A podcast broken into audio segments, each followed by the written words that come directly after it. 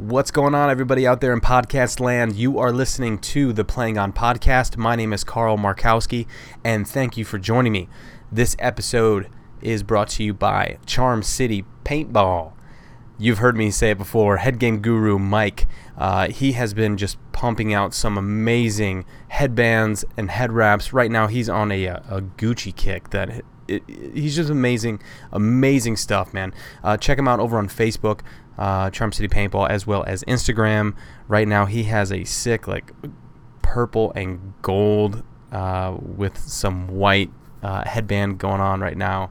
He, uh, he just posted it up. It's it's so sick. I don't even know if it's still available, but um, he's been making some awesome stuff. I wear all, all of his all of his headgear, and I know a lot of people out there are starting to catch the fever, the Charm City Paintball fever. Please check him out give him a shout out, try his stuff. Let me know what you guys think. And uh, and yeah, I, I enjoy all the all the uh, the quality headbands that he makes, and uh, you know I I wear them all the time as a headband and as a uh, as a pack band as well. So he does great stuff. Hit him up, Charm City Paintball, Mike. We are also uh, let's see, we are also brought to you by my Patreon. So thank you so much to all my patrons out there who are contributing. And if you would like to become a patron of the Playing On Podcast, head over to patreon.com slash the Playing On Podcast and uh, and donate and help out. And let's continue this thing going. Uh, I'm starting to get back on a run and uh, yeah, it's been it's been amazing, and I thank everyone out there who has been helping out, and to all my patrons out there who uh, who believe in the podcast and enjoy it, and who continue to listen and uh, and continue to support. So thank you, everybody out there. Uh, this episode is with Ryan Brand. They are coming off Ryan Brand from X Factor. Uh, they are coming off a hot win over the Russian Legion from the last event uh, in uh, NXL event in Philly, and they've been hitting their stride, man. You know, I, I, I talk about this whole thing with Ryan and you know how they've always just been kind of you know nipping at the heels of everybody and they've always been a solid team and i think really now they're finally kind of hitting just with the roster that they have and the way everybody's been playing and the mindset uh, you know it, it's it's only been a matter of time before they've they've come into their own and, and won an event and, and I wouldn't be surprised if they if they win another uh, win another this year. So uh, it was very cool to sit down and talk to him, and I had a great time. And uh, yeah, here it is. Here is the podcast with Ryan Brand.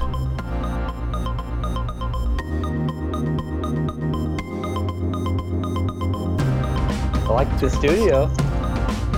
Yeah, thank you. It's kind of just a um, basement with jerseys around it in a little corner, but cool. it uh, it works.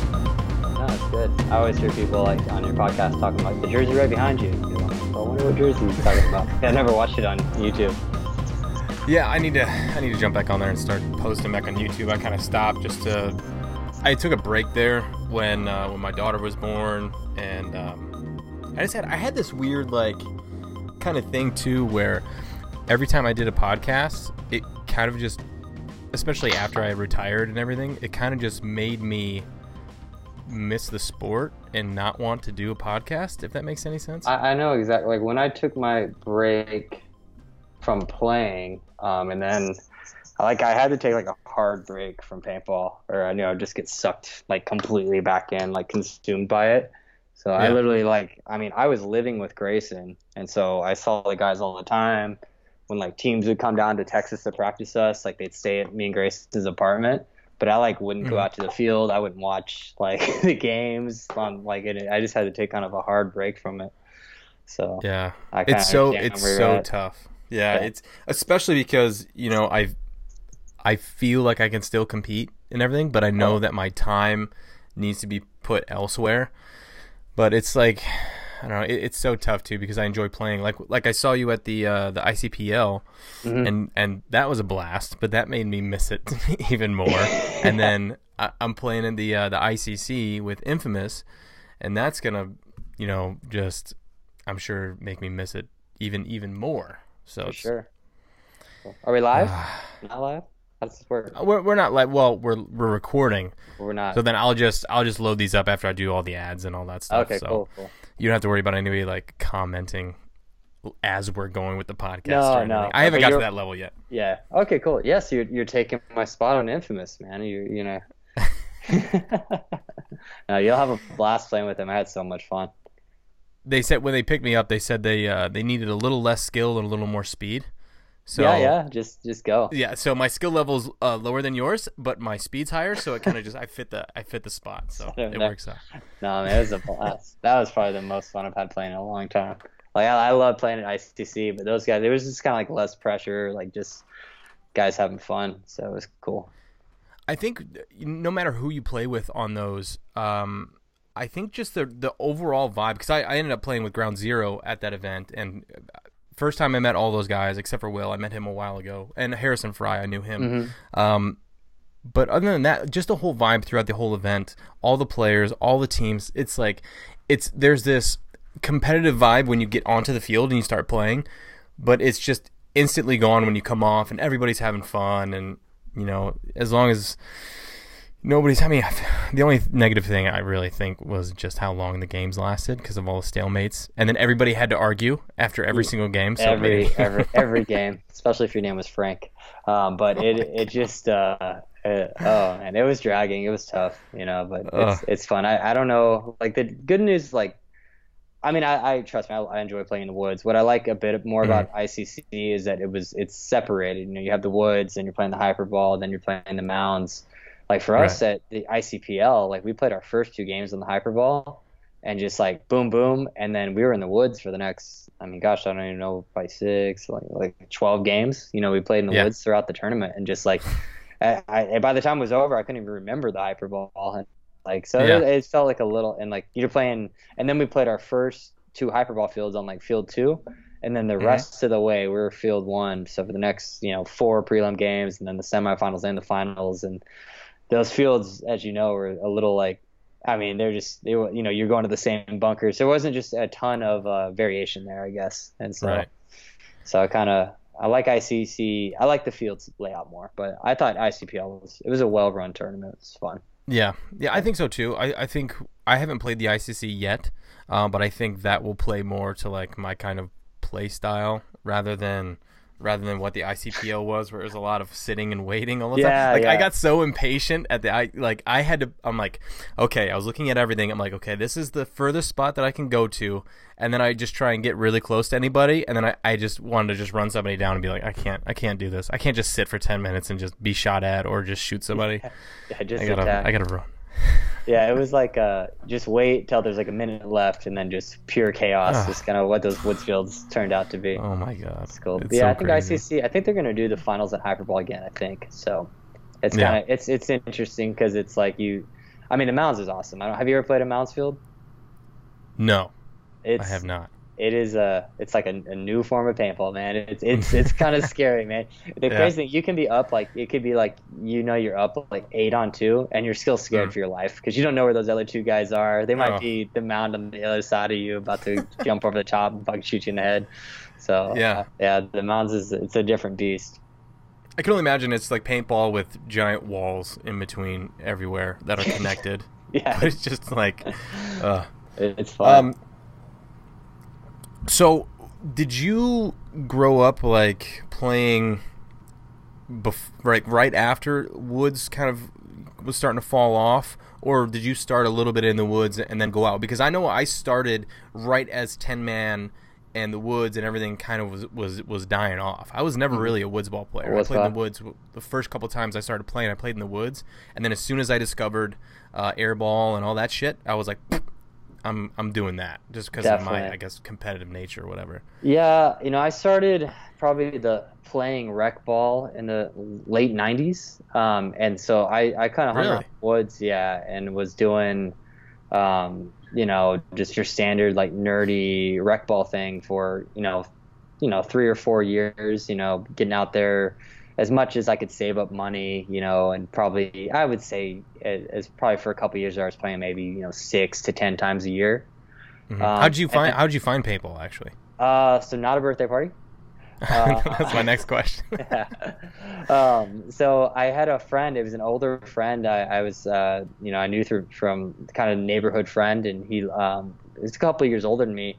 And he had a uh, a magazine of like a, an old uh, Smart Parts magazine. So you know, it literally was a catalog. You know, you had the barrels, yeah. the guns, and oh, that's all he had. You know, so I'd go through there, and you had, you know, looking at the, the old shocker four x fours and the turbo and all this stuff and i just i really you know i just wanted to play but i didn't know i didn't really didn't know anything and Mm-hmm. so you know i took it home you know wanted to play my mom my parents like they used to be just you know super anti-gun or anything like that now they're just you know i think my mom carries everywhere she goes so it's just kind of funny Even in Texas, works. even oh yeah they they they're they- anti-gun.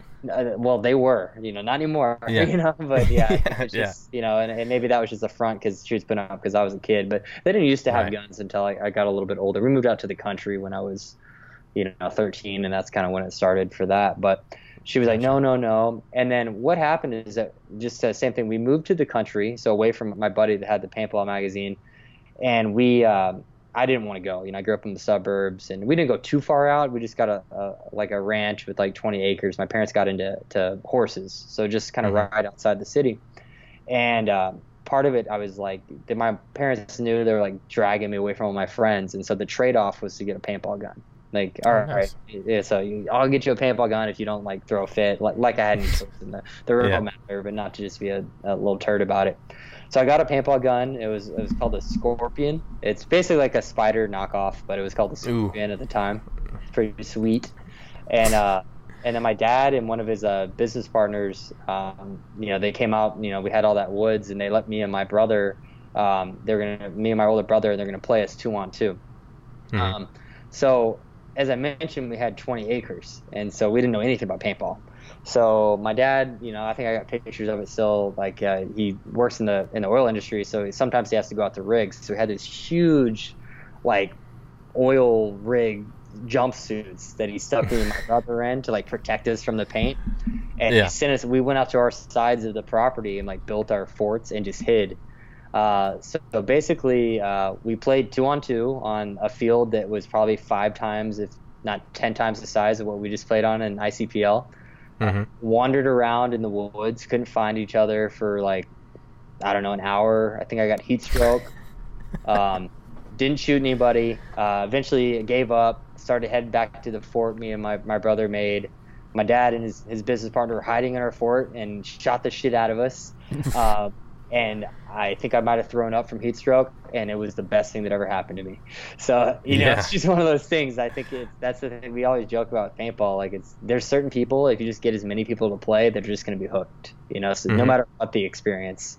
Um, Yeah. so yeah. So that was it. You know, that was my first experience playing, and then from there it was just begging to play woods ball um, any chance I could. You know, go out to a paintball field, and I think the closest field at the time for me was like 40 minute drive. That's not bad. Uh, yeah, not too bad. Um, but then um, I was driving home from football practice in like I think eighth or ninth grade, and um, there was a sign, you know, it was called Fort Paintball, just a sign up there. So I was like, holy, holy crap, they're they're building a paintball field right here.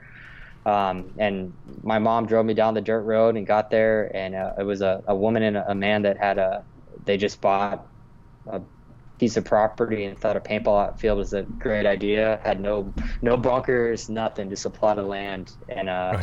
I kind of that's kind of where I grew up is helping them kind of get that field put together.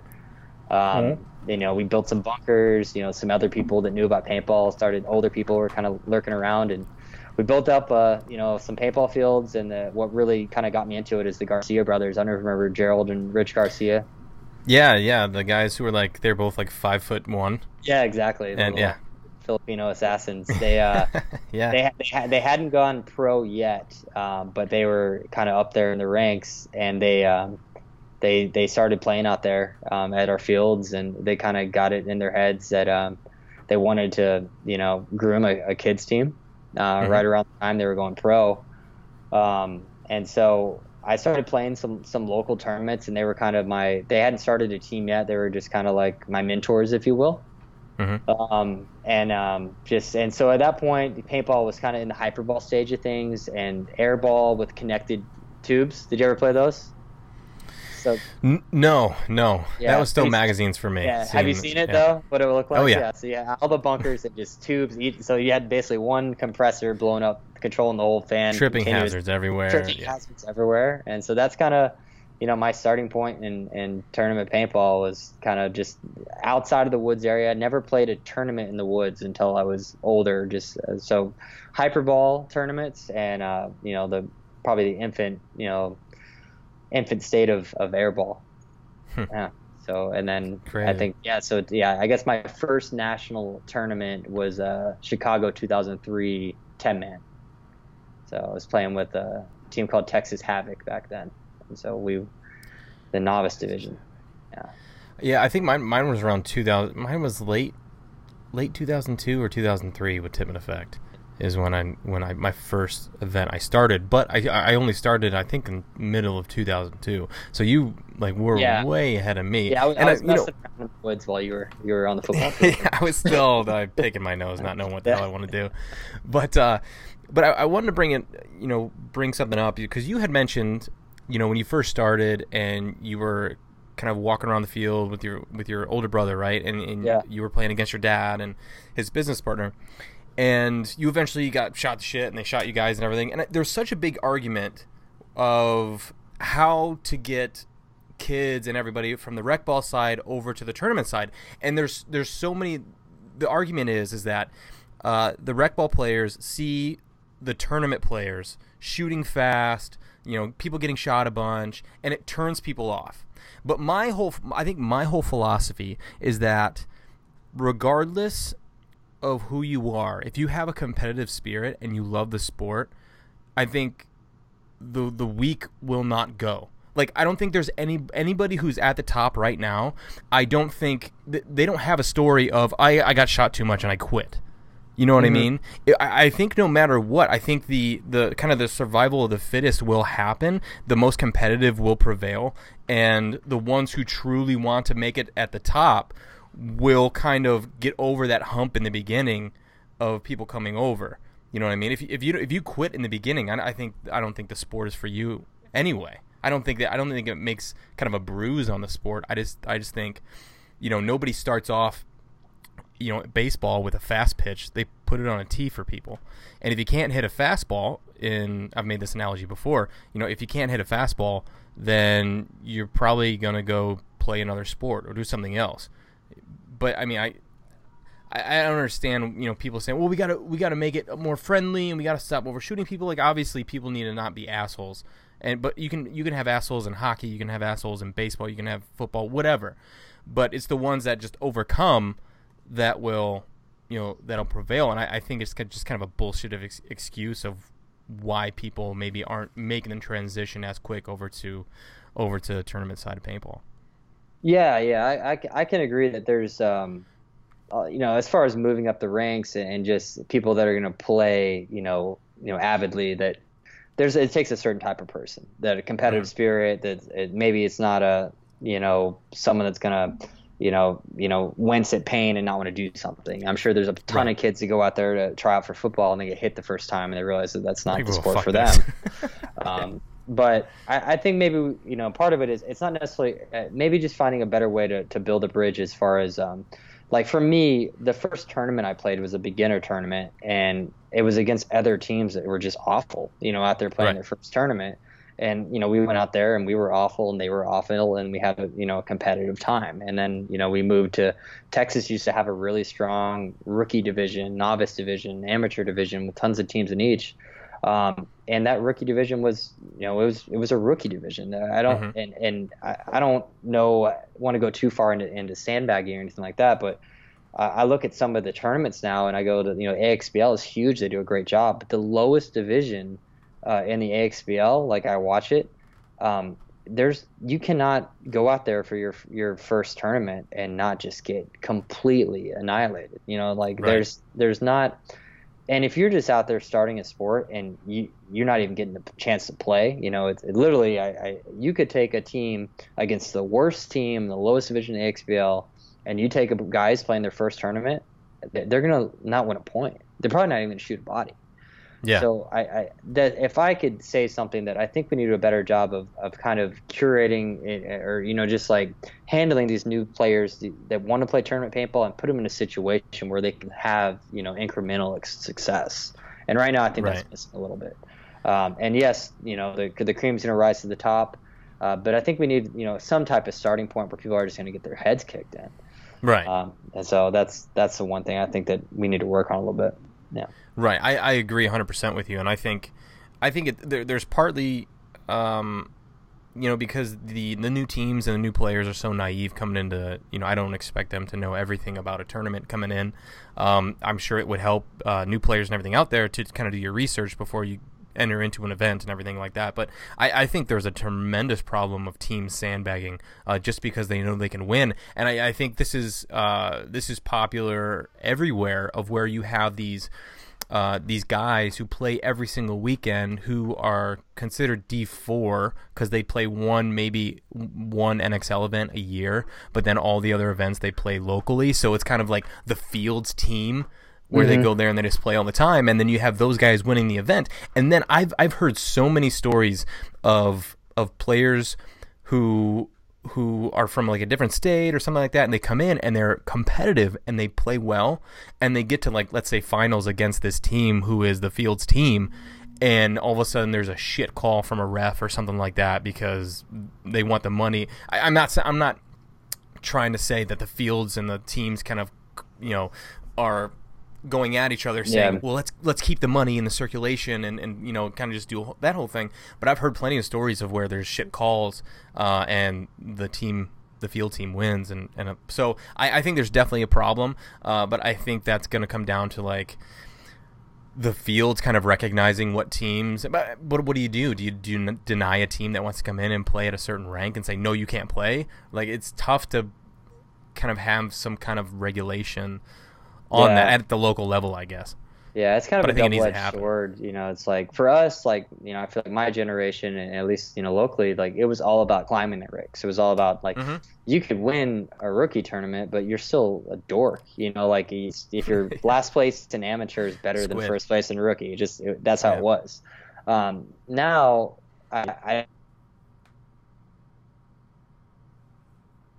and a part of it is the system to prevent sandbagging, and that's why I think it's a double-edged sword. Is if you go up and test the waters higher, you'll get stuck, and then you Mhm. could basically, you know, start hating paintball because you you'll never be able to compete at that level. Um, Right. You know, before there was no system, like it, it definitely you could go like try to you know you know go up there and play up and see how you could hang, and then you could bump back down because there's nothing preventing you from from doing anything like that. Um, Right. And now it's just like I feel like teams are scared, you know, to you know, or you know, organizations to move up too quickly, and so trying to like hold on to their points. Like we have a, Mhm. a team that a, a well-known team in Texas that it's a it's an organization that they do a good job. They they do well nationally, but they are do every little thing to try to you know keep their points low. So they'll roster new players every event. They'll do all these things and make sure that they're not you know ranking up too fast. And to me, I'm just like, gosh, it's it's about moving up. You know, it's about getting better. That's the whole point. That's, uh, exactly. So just I just kind of roll my eyes at it and go, Uh. it's gotta. It's good. Yeah, I mean, what are you gonna do? I mean, Yeah. that's that's that's what sucks. So when did um when did Alex Martinez and the whole uh, X Factor thing come about? Yeah, so I guess so. Yeah, so I was playing on that that team, uh, Texas Havoc, and you know, we were a good national novice team. I went to the finals with them the first two events, first two national ten mans I played. Went to the finals in both of them, um, mean, lost to the the Mama's Boys and Justice. I remember Mama's them. Boys. Yeah, so it was, it was Yeah. you know I was kind of thrown to the fire right away. And Justice, yeah. Yeah, and then um, that's when the Garcia brothers, you know, they started their team. It's, it's kind of embarrassing. We were called B Slap Factory Team. Um, I think I remember. Yeah. yeah, so it's kind of kind of embarrassing. Me and Grayson were on that team, um, and we went to World Cup was our first tournament, um, and uh, we were playing uh, Division Three X Ball. It was the first time they had a Division Three. Um, we went as like a team of all kids, pretty much, and uh, Mhm. we went to the finals. So I went to the finals my first three national events. So I, I thought this was easy. Oh, wow. And then I had a drop for a while. Um, And uh, we played Impact essentially. They were called Pag Factory, but it was uh, Zach, Zane, Bart, uh, JC. It was it was it was Impact versus us, and they beat Yeah. us they beat us on Friday at the event, and I don't know if I remember. It used to be double elimination in X ball, mm-hmm. and it was you know long 20 minute half games. And so once you got beat once, you went to the losers bracket. So we lost to to the Impact guys on Friday, and we had to fight through the losers bracket like 10 games of 20 minute halves. X so much paintball back then to get back to the finals to lose to yeah. them again. Uh, and it was and actually Bart was playing back then, so Bart was actually mm-hmm. on the team, and um, but it's just like the amount of paint we must have shot is just I, I can't even fathom it right now. Yeah. Uh, so we did that. We lost the impact. Um, uh, we got a. I think Gerald Garcia went to the Philly Americans in the offseason there from Oakland Assassins, and then they, they turned the team to the Smart Parts factory team. It's kind of the divisional feeder team for Smart Parts. And once Gerald did that, and uh, I did that for a couple years. And uh, for me, the goal was always to go pro. It was just kind of, you right. know, I, mean, I think that was a lot of people's, and it's probably still is. You know, just it, the whole divisional thing. You know, is you know, I was just there trying to to make it pro, and um, it was tough in Texas. We didn't have any pro teams at the time, so the closest we had was the Garcia brothers were playing pro, and a couple other guys had done it here and there. Um, there was no did, Texas Storm yet. No, well, Storm was. Uh, I, they might have entered pro once and back in like the 15 man 10 man era but they weren't really a, right. a pro team and uh, they were playing division one at the time uh, so okay. they were playing d1 x ball um, not in the nxl so that's kind of was separated right and so mm-hmm. so but there were still good teams down there in d1 um, and so that was the whole thing and um, so i was kind of uh, Gerald really had me under his wing, um, and so and Grayson as well. So uh, we were kind of going up to we went up to Pittsburgh a couple times. Like we were basically the pathway was to try to get on Philly American. So we'd go up there. Me and Grayson would practice with them, and uh, we'd stay in the house. So it was like uh, you know Tim Montressor, Eric Dearman, all them. They lived mm. in a house there in Latrobe, and we'd go practice with the team. And so we'd stay with them. Uh, we went up to we practiced Infamous once, and so me and Grayson were practicing with Philly first Infamous, and that was kind of the pathway we were on. Um, mm-hmm. And um, you know, just kind of hoping, you know, for a spot to open up. Essentially, you know, they had a full right. roster, and hopefully, you know, to play good enough at one of these practices to actually break through. Um, and it was in the off season. I think we had just gotten back from one of those practices, and at the time, Brett Cohen, um, who um, was playing on Infamous. And I think if you go back and watch the BKIT documentary that Dan Napoli does, uh, it tells a story um, but while we are all playing the Texas scene, we were all playing on, on different teams. We had the whole BKIT thing we started, which is kind of like a, a you know, we're all the young kids in all these teams. And so we're all kind of best friends playing on different teams. But Brett was the first one of us to go pro. And so he was playing with Infamous, but he was riding the bench. And he was, um, you know, he played some points here and there on the NXL field or the Pro X Ball field. And he's playing on their semi-pro team, the MPPL, and, and Brett yep. um, at the while this was all going on this year, X Factor um, had just made a bump up to uh, D1, and Brett's little brother Ryan was on the team, and um, Brett came up to me and said, "Hey man, um, I'm thinking about leaving Infamous. I'm going to go down and play with my brother on X Factor." Um, and I think we can we can if we all do this, we can all go pro. And before, I never really thought about going to X Factor or anything like that because you know the thought of having a Texas pro team was kind of crazy to me, mm-hmm. um, and I just wanted to play pro. And when Brett told me that, hey, we can do this, like if we do this as kids, you know, I was just like, all right, fuck it. Um, talked to Grayson, and, and he was down, and so we we uh, Brett kind of made the made the made the hard mm. decision to you know bounce out on, on Gerald and Rich Garcia, um, and and which I don't know if we did correctly as a as a kid that you know they were paying for my paint, all this stuff all the way down, but we just kind of made a rash decision as a 17, 8 year old kid and joined X Factor. Um, and um, yeah. I think our first event, me and Grayson's, was the Texas, the the Ice Bowl. I don't know if you remember where it was. yeah, yeah, yeah. All the yeah. For some reason, it decided to become like winter in the yeah, middle of Texas. Exactly. God, dude, seven, that was seven, so crazy. Yeah, seventy degrees on thirty uh, on Thursday and thirty degrees on Friday. Um, but yeah, so we, insane. Yeah, we won that event in D one with X Factor, um, and that was actually my since that that string of going to finals when I was younger. Mm-hmm. Since, and we won that, and um, I think two events later, uh, we um, got asked to join the the NXL. So we, we went mid season 2006. So uh, Brett was right, uh, and it kind of uh, we, we were able to do it. So that's so crazy. Yeah, and kind of kind of unbelievable. Just that I don't think anyone thought that we could do it as a bunch of kids in a, a Texas pro team. But Alex kind of had his vision, and and he he put his everything. He supported us. You know, you imagine that he he'd only been in the sport for maybe two years, three years at the time at all. Mm-hmm. You know, for the first time he touched a paintball gun, um, and he, uh, you know, he was paying for all these kids, and you know, Alex is a, a well-off guy, but he, it's not. He, yeah. Owners that you're well known, uh, I would say that they are significantly um, wealthier than Alex by a you know, you know multipliers. So he was yeah. put big investment in all of us kids, you know, and on something that you know a dream for for his son, um, which is is kind of crazy. Yeah. yeah. it's so nuts. I mean, just how much he sacrificed and how much it, it just goes to show, um, even with the way he is now, it just goes to show just how much the sport means to him and, and you guys mean to him and he, he's such a down to earth just grounded uh, totally he knows what to do, man. Like I believe he played minor league ball, or did he? I mean, yeah, yeah, baseball like at some level, college ball and a high level, yeah. Yeah, and but I mean that's the that's the the athletic side of it, but just the the mental side of it. I think he has such a solid grasp of of what is expected and what is needed, and um, you know assembling the right guys and having the right guys believe in the system and I, I, think that's what is so key to not only your guys' victory in in Philly but just your consistency I mean you guys might not have the wins like a lot of other teams do at you know how long have you guys been playing together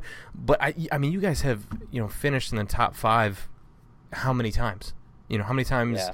last year how many you know consistently and it and that was another one of my questions to you is that what was obviously you guys won Philly. Congratulations, by the way.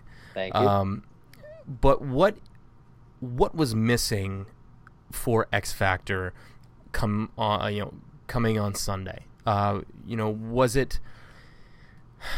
Well, yeah. Uh, well, I guess I guess I answer the question. Um, you know, what was X Factor missing? Because you guys would play so well in prelims, and that's kind of always I feel like even when I played for the team, I feel like we played solid prelims, and then come Sunday, we you know something wouldn't click, something mm-hmm. wouldn't happen. Uh, what do you think that was, or or is? Yeah, I think I think we finally uh, have isolated the issue. I think, but uh, it is. Uh, I think when we, you know, for the longest time, we were never a consistent team. We were, um, you know, we you know, we won a, a, a, you know a couple events here and there over their first you know you know five six years as a or actually the events we won were their first two years as a professional franchise and yeah. um, and then you know in 2012 and 13 we won a couple more events um, and but it was it was always very inconsistent you know whether or not we were going to be at the top and I think where we finally hit our stride of being consistent you know, least was probably 2015 and I think you know the the season you were with us, we went to the finals twice. We were you know we were a mm-hmm. consistent team, and then I think was that 2016. I think so. That was 15. 15. So 2015, and so 2015 season, 2016 season, I felt like we would take these losses and we would just kind of like kind of shrug, you know, like oh I don't, you know, that was bad luck or this or right. that happened, and we would just kind of move on, and we would just, you know, and I think we had this false sense of we're right there, you know, if we keep doing what we're doing, the win will happen. You know, we we had this kind of mindset for there. Um, and then in the 2018 season, I think we finally sat down and say, look, this is this is no longer an anomaly or bad luck. Like something is missing here. Like we're we're not you know, climbing this. We're not summiting on top of this mountain. We keep climbing it. We keep getting to the top and just falling off right before we, mm-hmm. we peak. And, um, and I think we started to really take a look at every single loss and every time we got knocked out of an event, really analyzing it. Okay, what what went wrong and why, and what can we learn from it? Right. And we started attacking. You know, fi- actually being really honest with ourselves and attacking. Okay, this is our communication's not great. Whose Mhm. communication is better? Well, impact. What are they doing? Studying it. Okay, now we're we're adding in calls. We're adding in, we're, and you know we had I think it'd be before 2018 we completely scrapped our entire system of calls that we used for the previous eight years.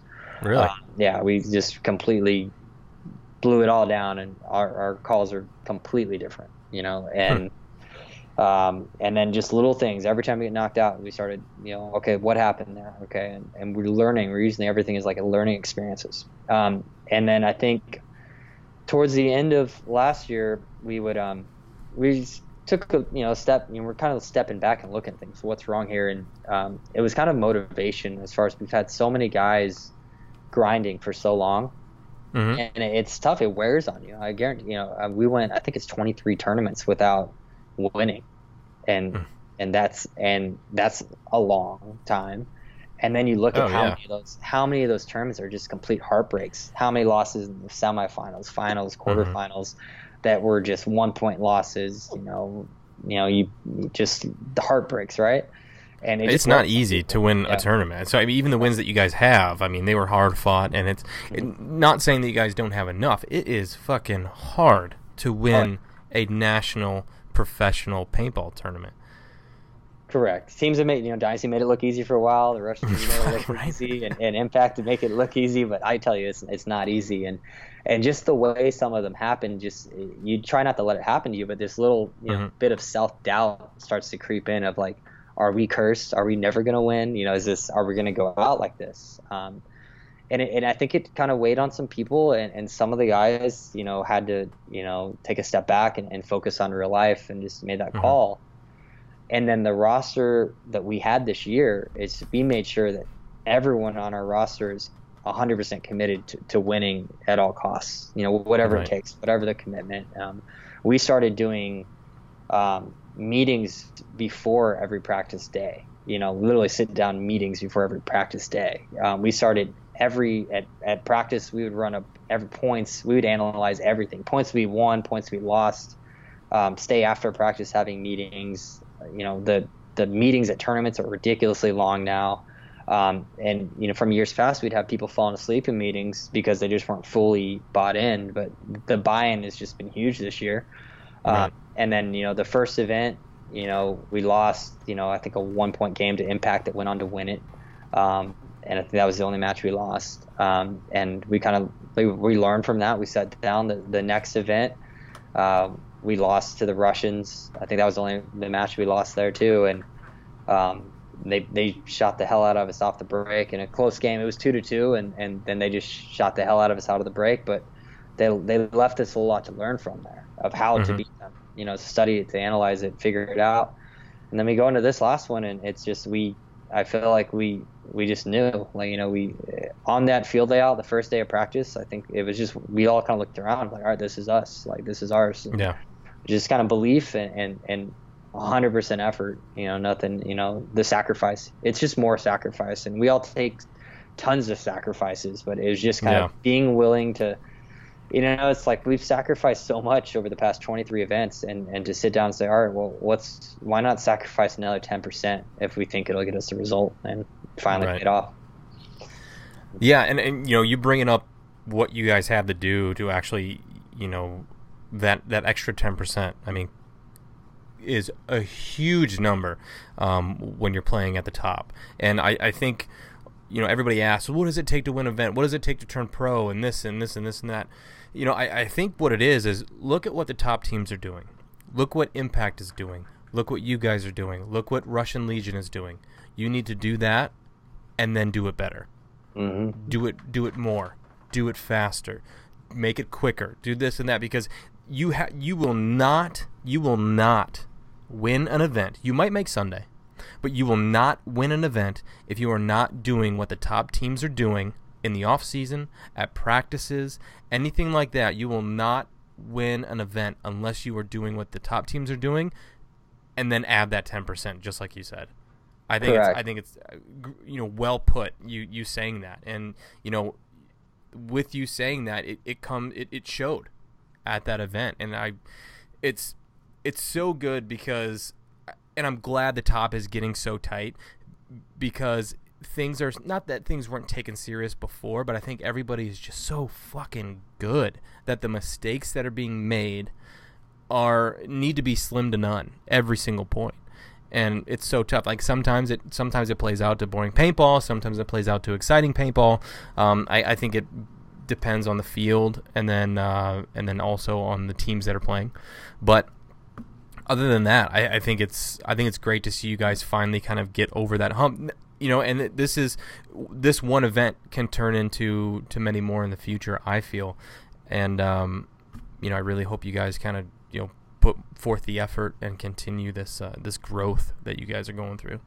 Yeah, you know, for a second there, I was like, okay, you know, a bit of a monkey off the back there, but then I, just talking to everyone, they're just they're just hungry for more. I feel like it's yeah, almost it like you, yeah, we cracked a code, and, and I know it's not going to be easy, and there's no guarantees or anything, but I feel like we mm-hmm. we figured out what for us works to be able to win, and and that's you know, I think everyone's just motivated, just want to want to get out there and practice and, and get going. And yeah, it's um and like we were saying, you know, it's hard to compete, you know, with some of these top teams with the resources. I know you've you've spoken to it at length, and it's about finding um, your your way. You know, it's like we can't practice like the Russians. You know, we just can't. You know, they they're practicing you know, two days on, one day off. I hear five days a week. I hear, you know, you hear all these stories come out of this camp, right? Yeah. And, and, it's, you know, and you know, impact and, and and heat. They have a huge advantage on all the other pro teams, and it's not yeah. necessarily that they practice more than us, because I, I I would say eh, not. They get a little bit more field time than us, but the reason those teams are getting more field time is because they're playing the European Series too as a team, and that's invaluable. You can't even they're playing twice as many tournaments as more paintball than yeah. than 17 other of the pro teams, and that is the edge that those three teams have right now, or the real edge. It's not, you know, they have more money or pain or you know they have all those things. The biggest edge they have is that they're playing twice as many tournaments, and that's yeah. that's huge. Well, it um, does take money to get over there. Correct. Well, correct. They have the money to do it, right? but I think that's where the money is best spent. You know, is absolutely over there. And every time they're at those tournaments, they're they're getting one or two more days of team practice, and it's just you can't. Mm-hmm. That's the thing that us, and that's why we had to put that extra ten percent in it, and it's for of on top of what we were already doing, is right. because we we have to find other ways to beat them, and it's you know it's how AC is successful too, is that you have to beat them with the mental side of things too and perfecting the amount of mistakes you're making and being very hypercritical of everything you're doing to try to maximize right. your opportunities when you're out there because they're you know they just they have those certain opportunities and and I don't want to and I realize that you know as far as budgets go you know we're probably fourth in the league you know so I don't want to sit there and act like we're crying poor to, to impact or heat or anything like that. Yeah, yes, their budget yeah. is, is probably double of ours, and, and but and I don't want to make light of it because there's a bigger struggle when you look at the Outlaws and the Booms and those teams that I you know I realize that they have even a you know a much bigger uphill battle than we do. Um, right. But at the same time, I think it's for for them to to be successful, they're just going to have to find what works, what they can do, and just double down, triple down on it, and get as best as they can at it. You know, I think if yeah. if I'm them and knowing how big of shooting off the break is, well, shit. And I know that I would put 90% of my efforts into being the best shooting off the break team there is, because that's the best chance they have. To be completely I, honest, so. I think that's the I, I think that's the key to winning tournaments. I, I, I think having a team that can consistently shoot one or two guys off the break has a far better chance of the the percentage of, of winning the point is so much higher if you can shoot even one guy off the break.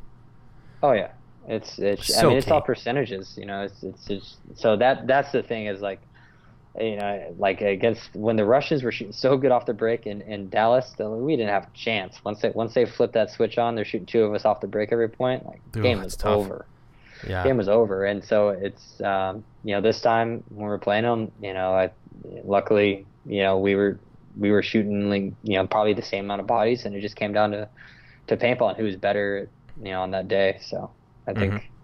but yeah, if I'm a if I'm a, one of those lower teams, that's that's what I'm focusing on. That's what I'd be having yeah. my guys just turn them into off the break monsters and, and see. That's how you could you know tr- you know topple a giant.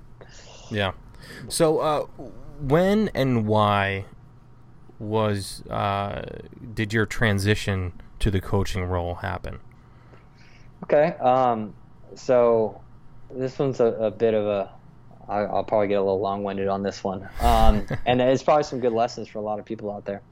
Um, so as I kind of mentioned earlier, um, you know, my path to, to pro was you know going through the Garcia, the Smart Parts side. You know, you know that's where Mhm. kind of everything, all my efforts were.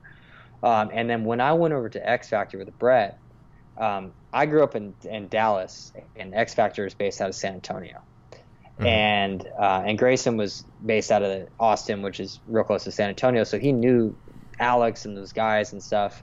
Um, I was one of the only guys that was up there in the Dallas area, and so I moved down to uh, just north of San Antonio. Mhm. I didn't really know Alex, and so when I went on the team, you know, it was back then it was old school X ball, but there was already 15 other guys on the team. I was number 16 on X Factor.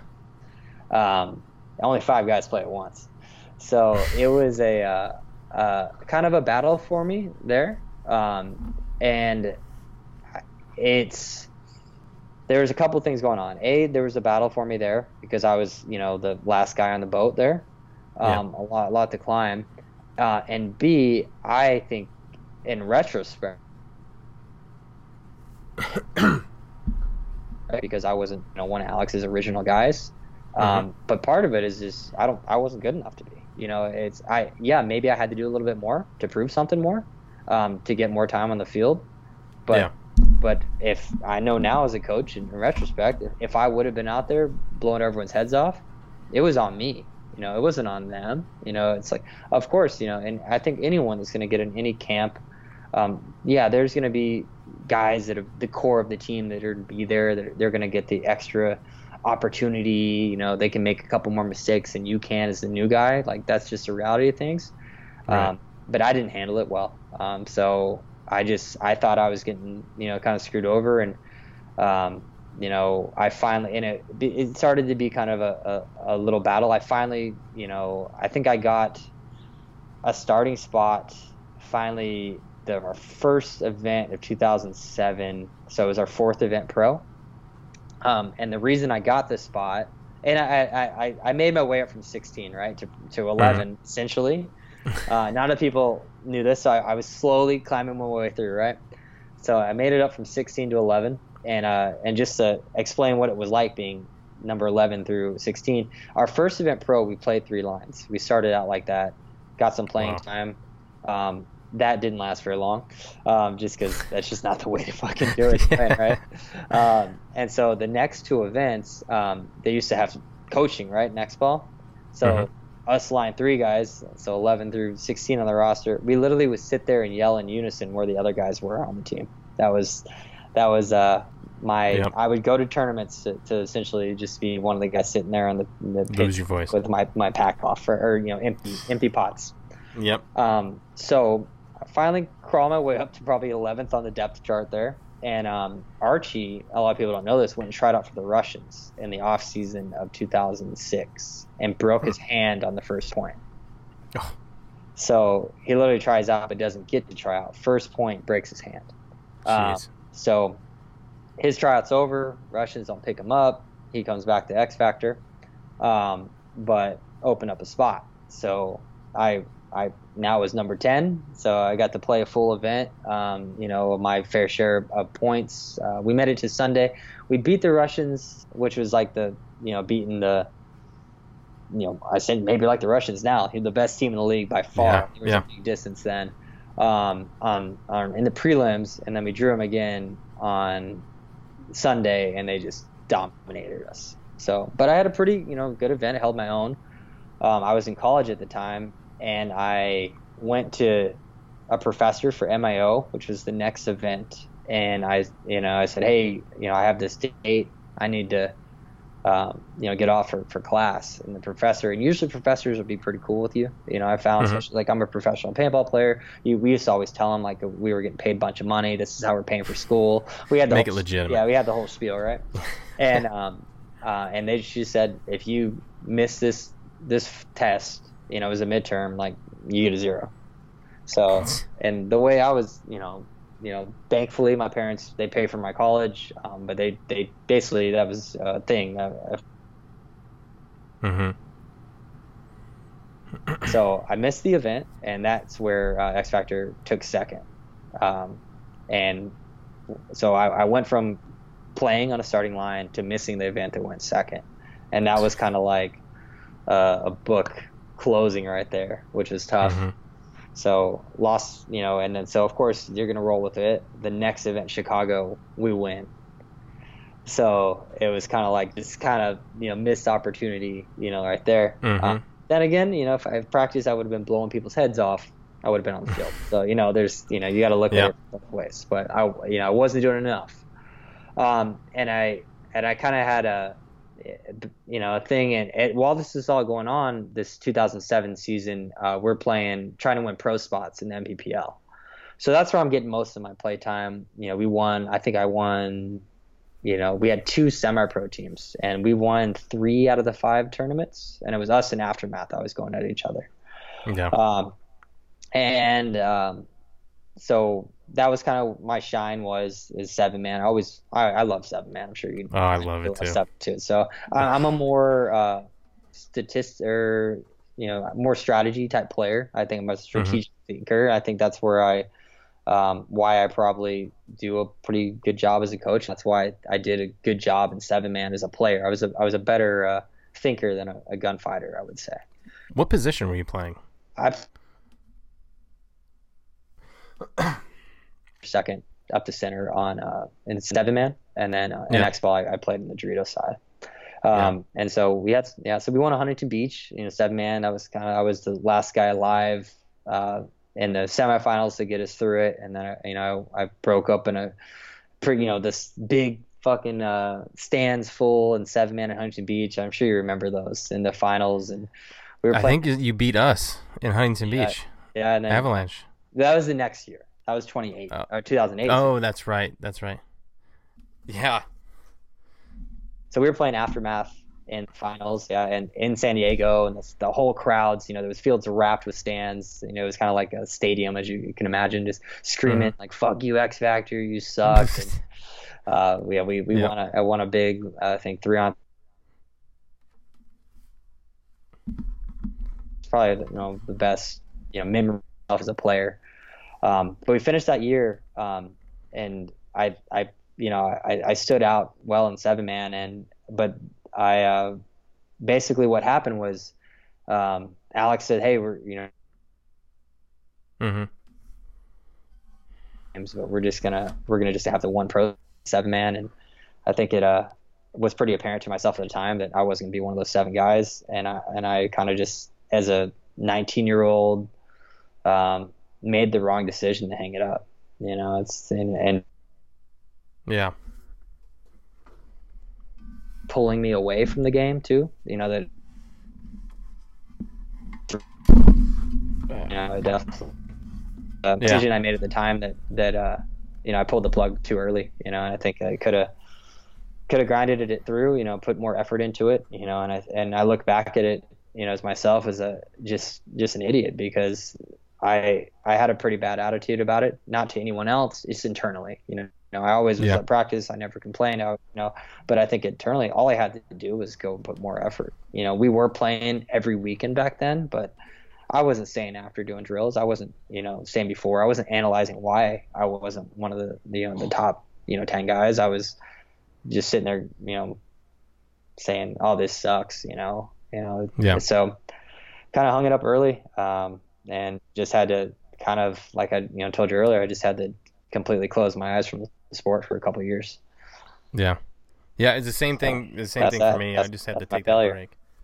Yeah.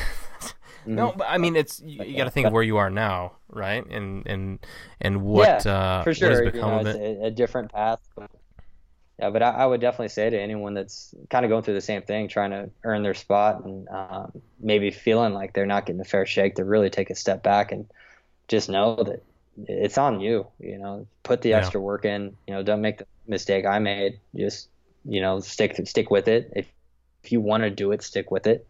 You Mhm. know, those those guys that you know, I was 11th on the depth chart. Those guys that were 12th, 13th, 14th. Uh, you know, they they all went on. You know, I'm not going to name them as players, but they they all went on to be household name X Factor players. You know, it's just Yeah. I I didn't have the you know the will to continue on when those Mhm. guys that stuck through it. You know, they uh Yeah. you know they got to reap the rewards.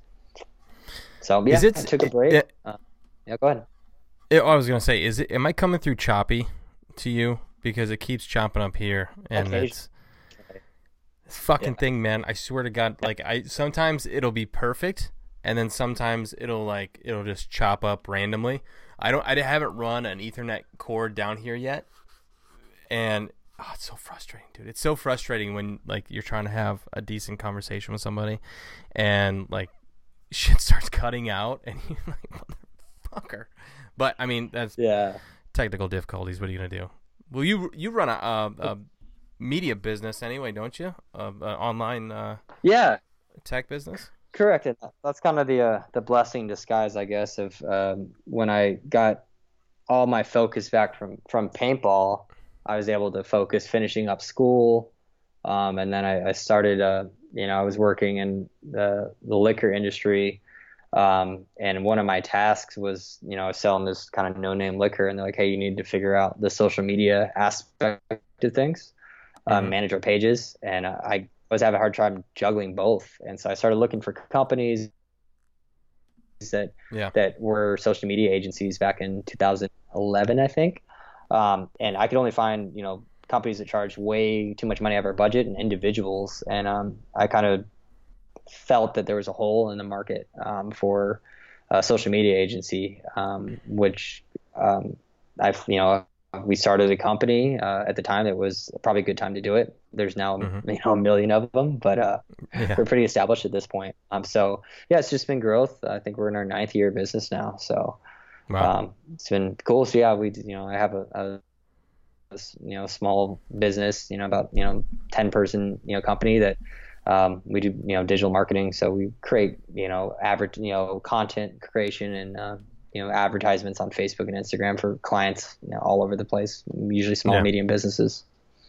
So That's yeah, awesome. so that's it. So you know basically, and then so once my company got um, you know, I was always friends with the guys. You know, I lived with Grayson throughout the whole thing, and you know, I started coming around a little bit more when I felt like, uh, you know, I could give paintball another shot. And um, you know, Archie, um, you know, he kind of approached me. This is, I guess, 2011, and he kind of said that, you know, they, he, he just wanted me around. To be honest, you know, just they were trying to Right. find a spot, and so he asked me to come sideline coach. I think Chicago 2011. Um,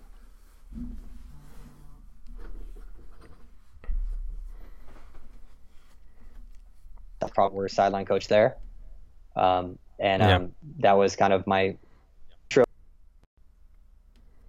You know, it wasn't really coaching. I was just yelling out spots. Um, and then the next event was an NPPL, and so I guess Archie once again went to Alex and said, hey, hey, we should bring Ryan. I'm sure he can help out somewhere. Scout games. I think I was going there to, to scout, and uh, and um, and still wasn't considered co- coaching, just a scout. And um, I was kind of when I was on the team, you know, I never had the best relationship with Alex. I was kind of a young, stupid kid, as my past story probably indicated. Um, and um, basically, I was scouting games, and you know, I, I walked up. You know, I'd go in the bleachers, scout a, a game. I'd come to the guys and show people where they're going. And uh, at one point, Alex just looked at me and said, well, "What do you think we should do?"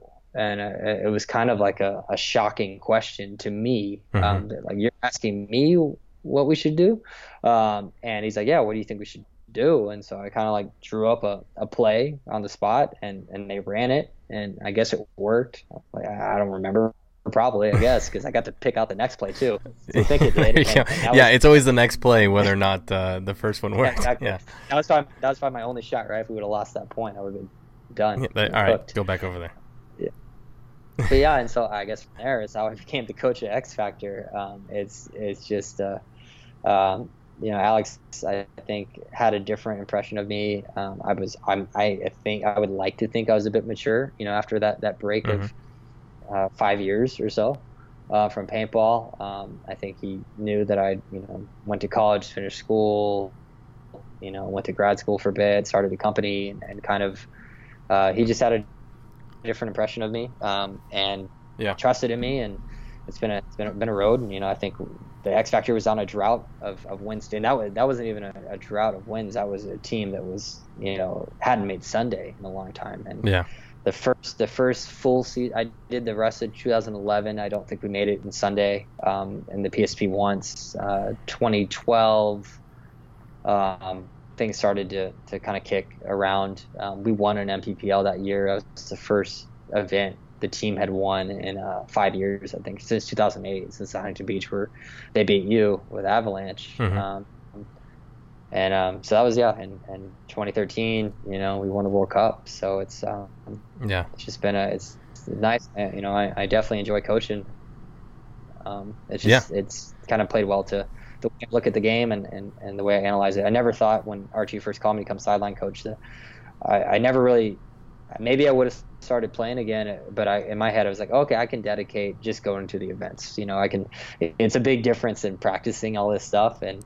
Yeah. Pretty quickly, I got fully sucked back in. I think when people will say that to you, paintball will fully suck you in, and I, I probably, I, I will certainly will tell you that uh, I probably spend more time on paintball than anyone else on our roster and have, have so for many years now. And so it's, uh, yeah, you know, I, I, I never, if, if I probably would have ran if you would have told me that, uh, uh, as much time I, you know, at first, what the commitment would have taken to be a coach of the team. But mm. um, I'm really glad I, I said yes because uh, it's the bond that I have with these guys. Uh, I don't think it's it's just can't match it. Yeah, well, I think it's the trust in the position that uh, that you're in is huge, and I think it falls you know very nicely in your lap. And you know, to all the guys out there and, and teams out there who are listening, who are trying to to player coach, who are just trying to be players and just kind of run things like yeah, sometimes it might work. It might work, but I can guarantee you that if you don't get some kind of a system down where somebody's calling the shots and somebody's holding people accountable because it's it's tough it's tough when you're running just players and then the players have to hold themselves accountable along with the other players it's not the greatest system unless you have somebody that can actually like okay you two are not supposed to yell at each other. I'm supposed to be the one that's you know holding you guys accountable for stuff. And i think that's really what needs to happen um, in order to actually have a team cycle and, and run as it should and have everybody actually contribute the same and everybody be cohesive. And I, I think that's really what it takes is, is a really good system of coaches players um, owner who's involved and the, the, kind of this whole ecosystem yeah happening. there, there, there's got to be there's got to be buy-in you know there has to be. And even if you can't find the most qualified coach you know and maybe that coach was you know not the look when i started coaching x factor i was you know especially that time i was never you know the guys on the roster i'd never achieved what they achieved you know as far as mm-hmm. so who am i to tell them what's what to do but where we started finding success is you know you just have to be- find someone and, and believe in them and work with them and and get a system where when some guy says hey this is the play we're running everyone needs to shut up and, and run the play. You, and you have to yeah. believe in it. And I think that's I think what a lot of teams have a trouble doing is that you, you get someone that you know maybe isn't know exactly, but y'all got to put together a system. Y'all got to set up. Yeah. You know, if it's if you don't if maybe that coach isn't experienced enough to call plays on the fly um, and actually be able to make adjustments, then y'all mm-hmm. need to a find with someone who is, or B, work with what you've got and, and find right. a system that's maybe a bit more rigid. That you know, it's you got three plays. These are the three plays we're running. Uh, the coach's job is to, to, pick one out of the hat. I don't know, but you just got to have yeah. a, a, a, system in place and, and, and go with it. Because if, if you have a bunch of guys bickering in the pits or no, we should do this, no, we should do that, like you've already lost. Mm. Like you might get lucky. Yeah. I still see it in the pro division. I saw yep. it this last weekend in a top 14 to it, and it cost them the, the turn or that match. I believe. Yeah. And it, it's you just have to. You, you just got to believe it and go with it, or you just wind up with just a bunch of people, you know, a bunch of heads doing different things, and it's just paintball, especially at this level right now, it's it's it's it's everyone's got a job to do, and you have to have all your bases yeah. covered. And if you don't have someone putting those jobs in place, then you're lost.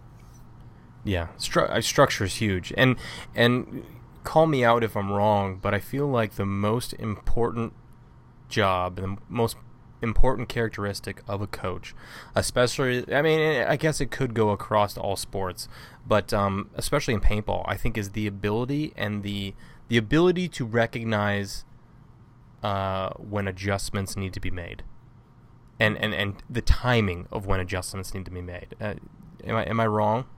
no, I mean that's that's I think that's what probably sets aside. You know, just looking at, at pro coaches, the the the the good ones from the bad ones, the the great ones from the the you know the good ones. You know, it's just the it's the ability adjustments, even and it and I think it has a lot to do with just the uh, the, the foresight to be able to, to know how to make these adjustments and it, mm-hmm. it's a bit of a chess match. You're you're always sitting there going, all right, what is what does their coaches think that you're about to do? And you have to play right. against that. You, what have I done in the past? What's worked?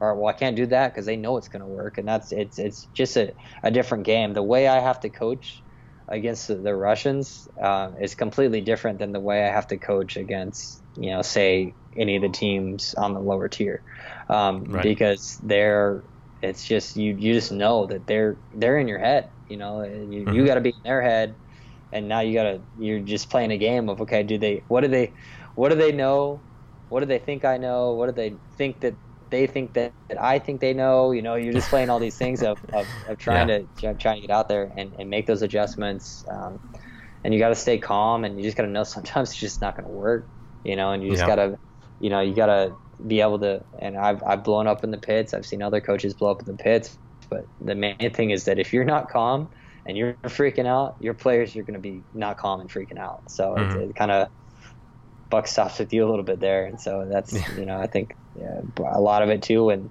you know players sit there and meditate before matches and run through things and what they need to do, I think that's one of the main things I'm telling myself is when shit hits the fan, you got to be the set the tone of of controlling mm-hmm. yourself. So yeah, that's uh, absolutely. And luckily, I have Alex there sometimes to, to, to settle me down if I'm, you know, you, you, know, it's it's tough sometimes when you're a coach and you're watching your players and you, you've taught them what to do in the scenario. You know what they know what to do in the scenario, and then they go do something completely different to to mm-hmm. to not just you know have your head fucking pop off, but uh, that's yeah. that's that's part of the game. And uh, so uh, so what's it like being a uh, a father and having being a professional paintball coach um, and having to commit so much to the team uh, how does that how does that play like with the family and how do you make it work uh, a struggle. I think is probably the main word there. Um, yeah. It's it's it's starting as I'm sure it started to where I knew it started to. Um, the weekends is when we do our sport, right? And so that is mm. where you uh, have the most time with with your kiddos, right? And um, there's, um, I think it's, uh, it's tough, and so I just have to apply myself, you know, extra effort when I have the opportunities, you know. So I know that I might be out of town for practice during this weekend, so when I'm there, that leading up that week, I need to, you know, find those extra moments to, to be with my kids and support them, spend more time with them, not have my yeah. phone, my head buried in a cell phone, and, and just being, um, you know, actively pursuing, you know, the best father that I can be while doing this. And, um, right. And it's, you know, I know that there's there's trade offs there. There's things, you know, I've, I've missed soccer games and stuff like that where you just can't get some of those moments back. Um, but you know, it's. Uh, I get paid to be a coach, and, and I love being a coach, but I am, you know, I get paid to do so, and you know, luckily I'm able to take that money and contribute to my family and do special things, you know, vacations, that kind of stuff that that there it helps, you know, with the trade off. But you know, as you know, there's time you can't buy back, and so I think that's kind yeah. of a one of those things that it's it's a struggle. It's something I think about, and and and you know, I love the coach, and I feel like everyone should have a passion um, I did um, before my, my wife got pregnant um, with my, my youngest, my three year old. Is um, I was coaching in Europe for a couple of years with the Breakout Spa, and I Mhm. loved that experience. And, uh, you know, I, and I took a team that was pretty good, and, and we kind of went on a run from being a, a lower tier, middle of the pack European team to being the best team in Europe for two two years running, in two and a half years when I was coaching them, um, Yeah. getting to finals, semifinals consistently. Um, and you know, my wife got pregnant, and I said, you know, I have to cut this back, and, and going to going to the you know what the millennium at the time, the NXL Europe that that's a commitment that I don't think people that don't do it realize because you're losing two Yeah. days just traveling. Um, and to be perfectly honest, if you're going over there just you know, and I did it a few times where you fly into the airport, you go to straight to practice, you know, at the field, you go tournament, tournament, you know, practice day, you know, Friday, Saturday, Sunday, and you fly out Monday morning, 6 a.m. Well, yeah, you just flew to Europe to go to a paintball field. It just, it's not worth it, you know. So yeah, yeah, you you really want to have those opportunities to extend days. So um, it was a tough decision, but I had to give that up. And I, I have Uh-huh. the guys calling me a lot, um, trying to get me to to go back um, and and coach them, or you know, in other opportunities. Um, and then um, just right now, I just had to tell uh, Ryan Smith has to miss the next event in Prague with Heat. Um, he, he's going on, I believe, a hunting trip. So Heat had asked me to step in for Ryan um, over there and uh, I Mhm. actually just had to turn them down yesterday because you know it's one of those things that I, I've never been to Prague. It looks amazing. I hear I hear all these great stories from it, but yeah, uh, you know I, I got home from you know being gone just for four days from my family, and uh, and then I you know just looking at it, go, can I, you know, a month from now, can I you know miss out another you know nine seven whatever it might be days to, to go over there and just you have to you have to say no sometimes as hard as it is. Yeah. So yeah. yeah. For me, I, I think paintball is a single man's slash single woman's sport. Yeah. I feel. I mean, because with the amount of time and dedication you have to be, especially at the top or at any level, depending on how dedicated and serious you are, um, it started hitting for me. You know, the more and more I saw my son and pictures that my wife was sending me, the more and more I was at paintball events and at the field and and seeing pictures. I'm like, man, I I kind of want to be with my my kid and my family right now. Mhm. you know, and Uh, you can't have that mindset. You know, at a While you're practice or at an yeah. while you're over there, you got to be completely focused. And Mhm. you know, uh, there's a lot of guys out there, or maybe not a lot, maybe a handful of guys that their families come out to all the events and everything, which I'm sure i- is helpful. But it, man, it is tough having family and, and trying to compete at this Yeah. level, and um, you know, It's- it's it's tough, and it's I I miss the shit out of it, and but I mean, you know, it, it is what it is. I I, I think um I think there's a time for everything, and Yeah. And, And, maybe, uh, you know, I don't know if your your story's over either, as much as you admit it. You know, you might find, you know, you know, luckily, like my wife is amazing. She supports the living shit out of me, you know, doing this. Yeah. She she doesn't complain. She you know gets kids, and she's I'm sure it's it's hell for her, but you know she watches the Mhm. webcast. She goes to her mom's house. They watch it, and kids Oh, nice. watch and cheer and.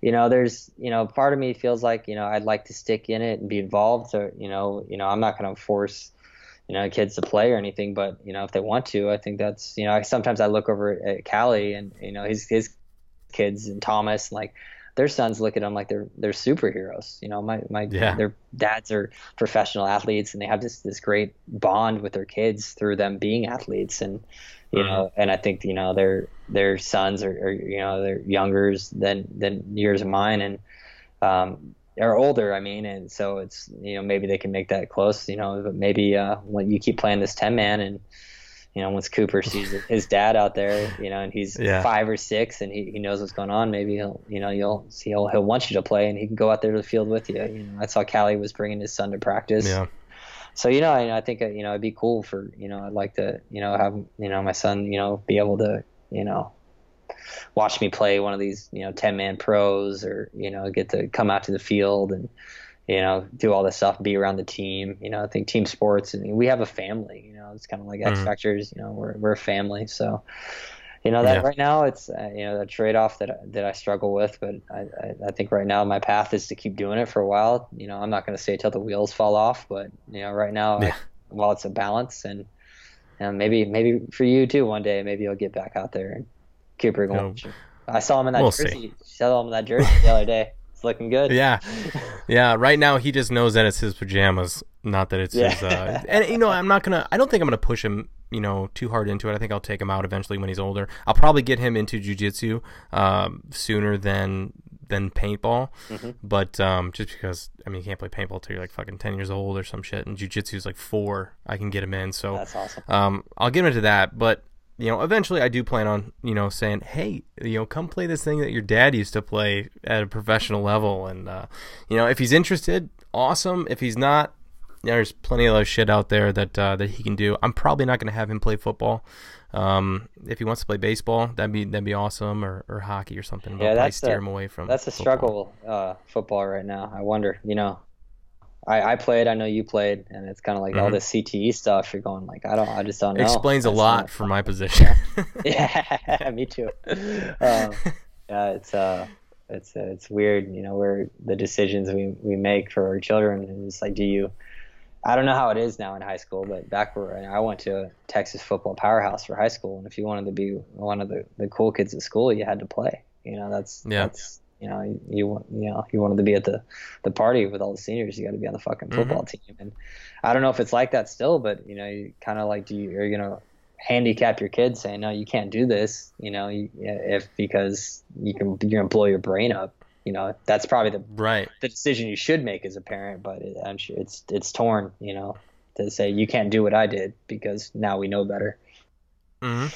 so Well, now it's so different because now it's like seatbelts yeah, exactly.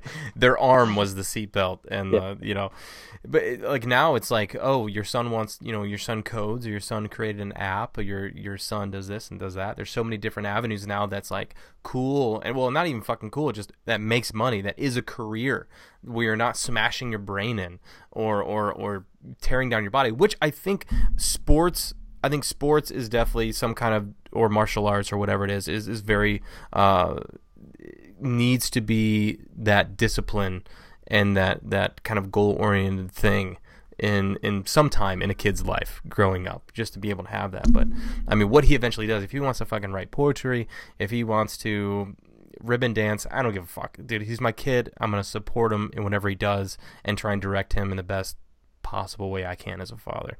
So i mean we'll see. We'll see what happens. But um i, I before before we kind of end this thing, I kind of want to get um, your take on uh, pro paintball players kind of having more of a voice now with social media and, and podcasts and YouTube and, and everything like that. And even even people who are fucking popular on YouTube or anything like that who are not even pro, who are just like random people who make paintball videos who are, are way more popular and people watch all those videos. And do you think it's a it's a good thing and a good connection for for professional players and, and people to have these platforms and and obviously the information is good but because there's so much false information and there's so much fuckery that goes on um, like where do you see where do you see this happening because i know there's a lot of there's a lot of companies out there too where there's like like the whole Damien incident and and I guess the a whole another incident that happened and now it's like being being public and publicized Mhm. and where do you see where do you see the relationship between the pro players and and teams and sponsors going as- with this like social media kind of phenomenon happening? Yeah, it's uh it's tough, you know. I think it's great for the fan to have access um, to the player. You know, I think stuff that like Ronnie's doing and and and Tom and all those guys are the the vlogs and all these things. They're great. You know, I think you know the podcasts that, you do and J Rab and Nick. Um, but I think we probably as as players need to know that um, we got to try to do the best to, to stay positive on certain things. Um, Mhm. And there's the league, you know, right now they have no control uh, aside from, you know, sponsors have some control about what we should say. Um, the league doesn't really have direct control. And I think a lot of times people are looking at the, the league as the, the NXL as the league as, as like they're the evil, you know, empire doing something. But, you know, they're, they're, they're doing the best that they, they, they can as far as they run a Mhm. for profit business. Now, whether or not they should be able to run a for-profit business, that's that's a whole other discussion. But I, I and you know, I'm I'm a business owner. You know, I consider myself a capitalist. I feel like if they want to run a, a for-profit business, they should be allowed to. They Yes, shouldn't have right, to. yeah. They shouldn't have to show their books to anybody. They shouldn't be have you know if if you're not happy with their product, um, then don't don't go. And I think that's and I think that message has been put out there by people, and people have attacked people for saying that. But and maybe it's not don't go, but go support someone else. You know, go Mhm. go support you know some of the regional leagues that you think might have a better product. Um, I don't know the numbers on the league. The reason I don't know the numbers is because they're not public, and they they honestly they they shouldn't be. Um, um, unless the league wanted them to. They put on a pretty damn good show, you know, and, and I think they're they're getting better at it. Um, you know, should there be prizes in paintball?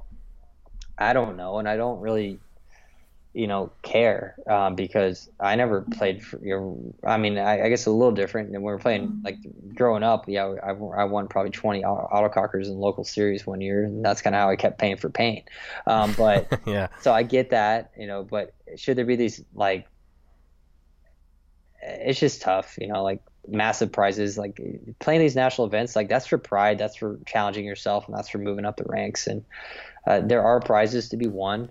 Um, I think the big thing is it's expensive. You know, I, I'd like to see Mhm. um, entry fees lowered a, a little bit to allow more people to play. Um, but if teams don't have the money, then they, there's regional leagues that are that are cheaper, and I, I want people to be able to go out and play and have a good time. Um, but at that national stage, like you're you're playing with the big boys on that national stage. Um, Yeah. And so that's the league. You know, that's my views on it. Um, and players kind of disgruntledly kind of at- attacking the league. I don't I don't think that's positive unless you know Right. more than I know. And I'd like to believe that I do a pretty good job of, of knowing probably a, more than the average pro player of what's going on, you know, and, and I don't Yeah. know numbers and um, I've, I've found myself pretty knowledgeable and I don't think they do either. And I, and I don't think the, the teams are getting taken advantage of and, and, and maybe they are, maybe they're not, but I, I think some of the people voicing it in a negative, you know, out there publicly, they don't know. I don't think they know. Um, and, I think they're just jaded and they're putting it out there. And I think we should be positive. I, I think that's Yeah. a way to, to grow is for things to be positive and put out positive content. Um, Mhm. and not that, you know, the sheep's getting pulled, you know, whatever you want, might want to say. It's just, I think we should, and if you have an issue and you have a platform, the starting an uprising, you know, top down, I don't think is a way to do it. I think uh, a lot of these guys that w- we can get together and, and talk about it. And if you want to talk to Tom Cole or Bart or any of these people, Randy, like the, you have their phone numbers, like they'll Yeah. answer the phone. I haven't spoken to all of them. It's uh, if you have, and, and they'll talk to you, they'll explain things. I I've never found any of them to be dismissive or not willing to, to step up and have a conversation and explain to you the facts. So it's one of those Right. things like I mean you had Tom on here and he, he did a great job explaining his business. You've had our you've had Bart for sure I know. Um, yeah, I haven't had Tom yet. Yeah, but you I've had I've have- had Bart for sure. Though. I think I've heard yeah. Yeah. Tom maybe did like a long form PB Nation thing or something. Mm-hmm. But um, I think that um, things should be for positive, and if you have an issue, like address it, and the and then if you are addressing it with the higher ups and you're not getting an answer or a result, Mhm. put them on blast. That's the way I see it, but not until you do Yeah. that.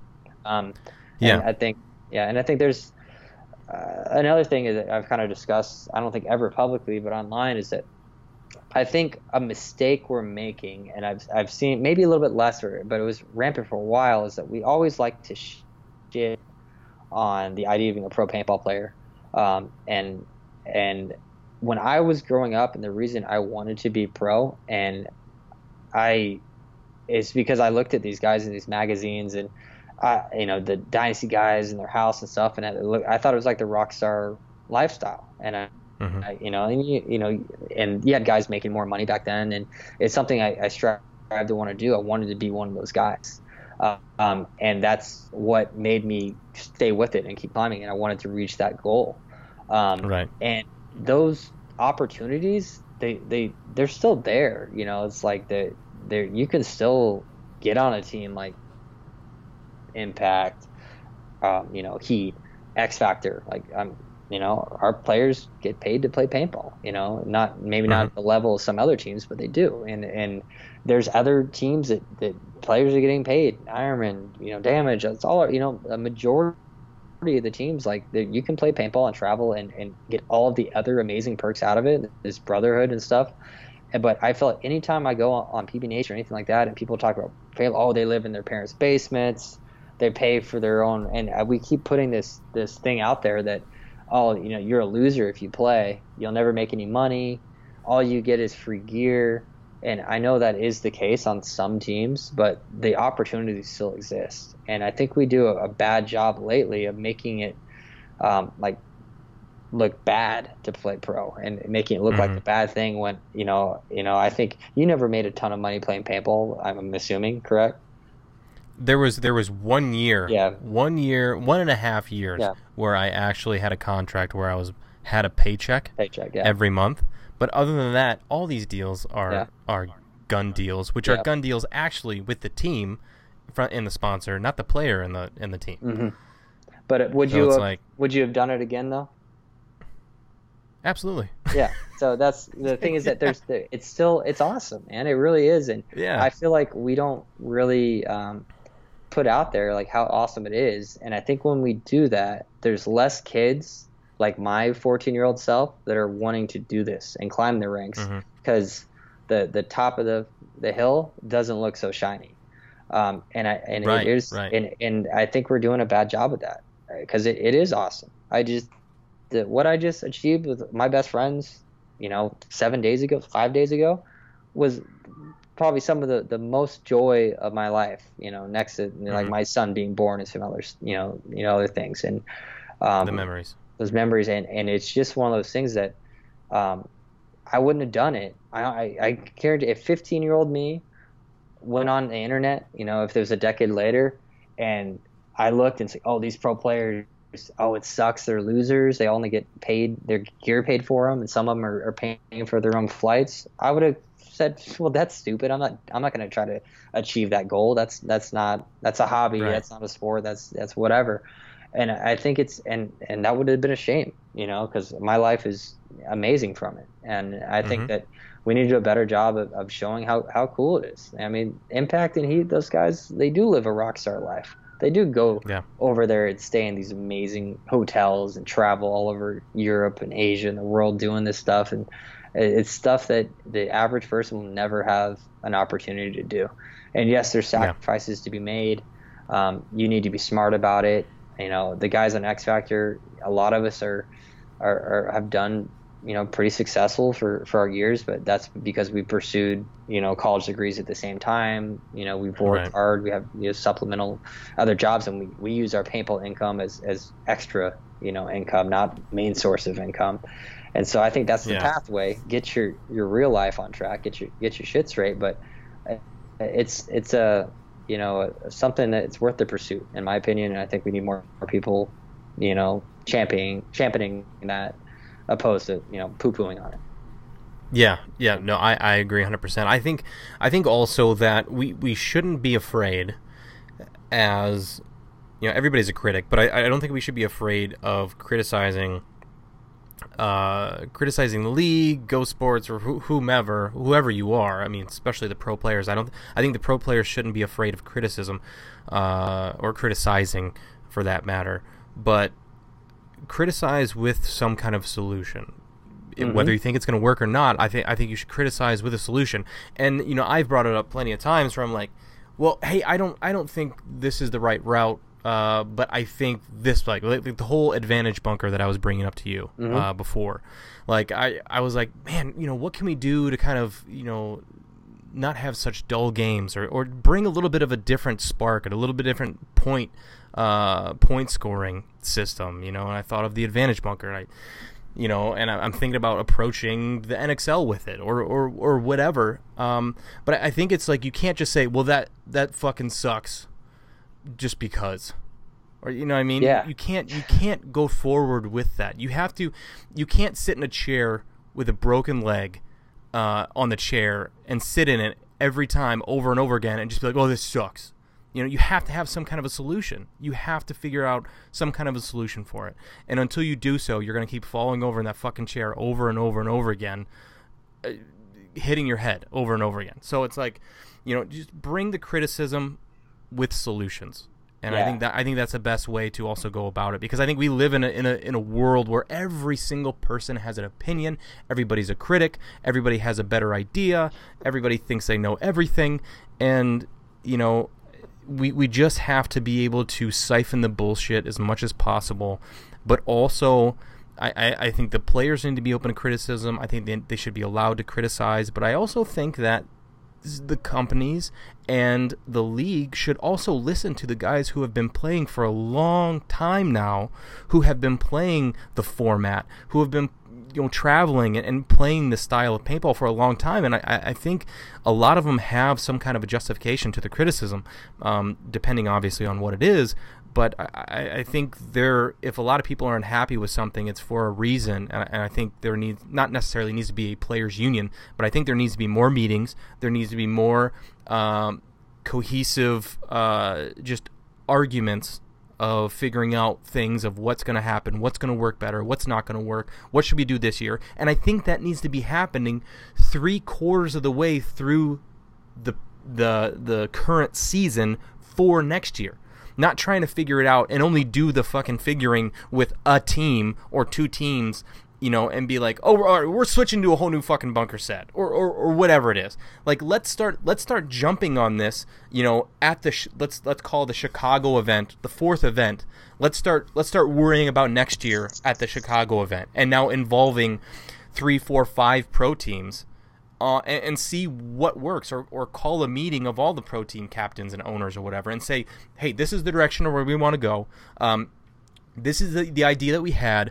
What do you guys think? What do you think will work? What do you think won't work? Maybe it's really far fetched. I don't know, but I, I think it's something that that could maybe try and be implemented um, somehow eh, but I, I think it would be successful um, to involve the teams more in the direction not necessarily of the NXL, but of tournament paintball. No, no, makes any sense. You know, it, it definitely does. I think there needs to be. You know, I think we've past couple of years they do a, a kind of a, an owner's call that I've been on because Alex kind of would rather not do that, so he sends me in there in his place. and uh, yeah, and it, but you're it's typically I would say ninety percent of the decisions have all been made already.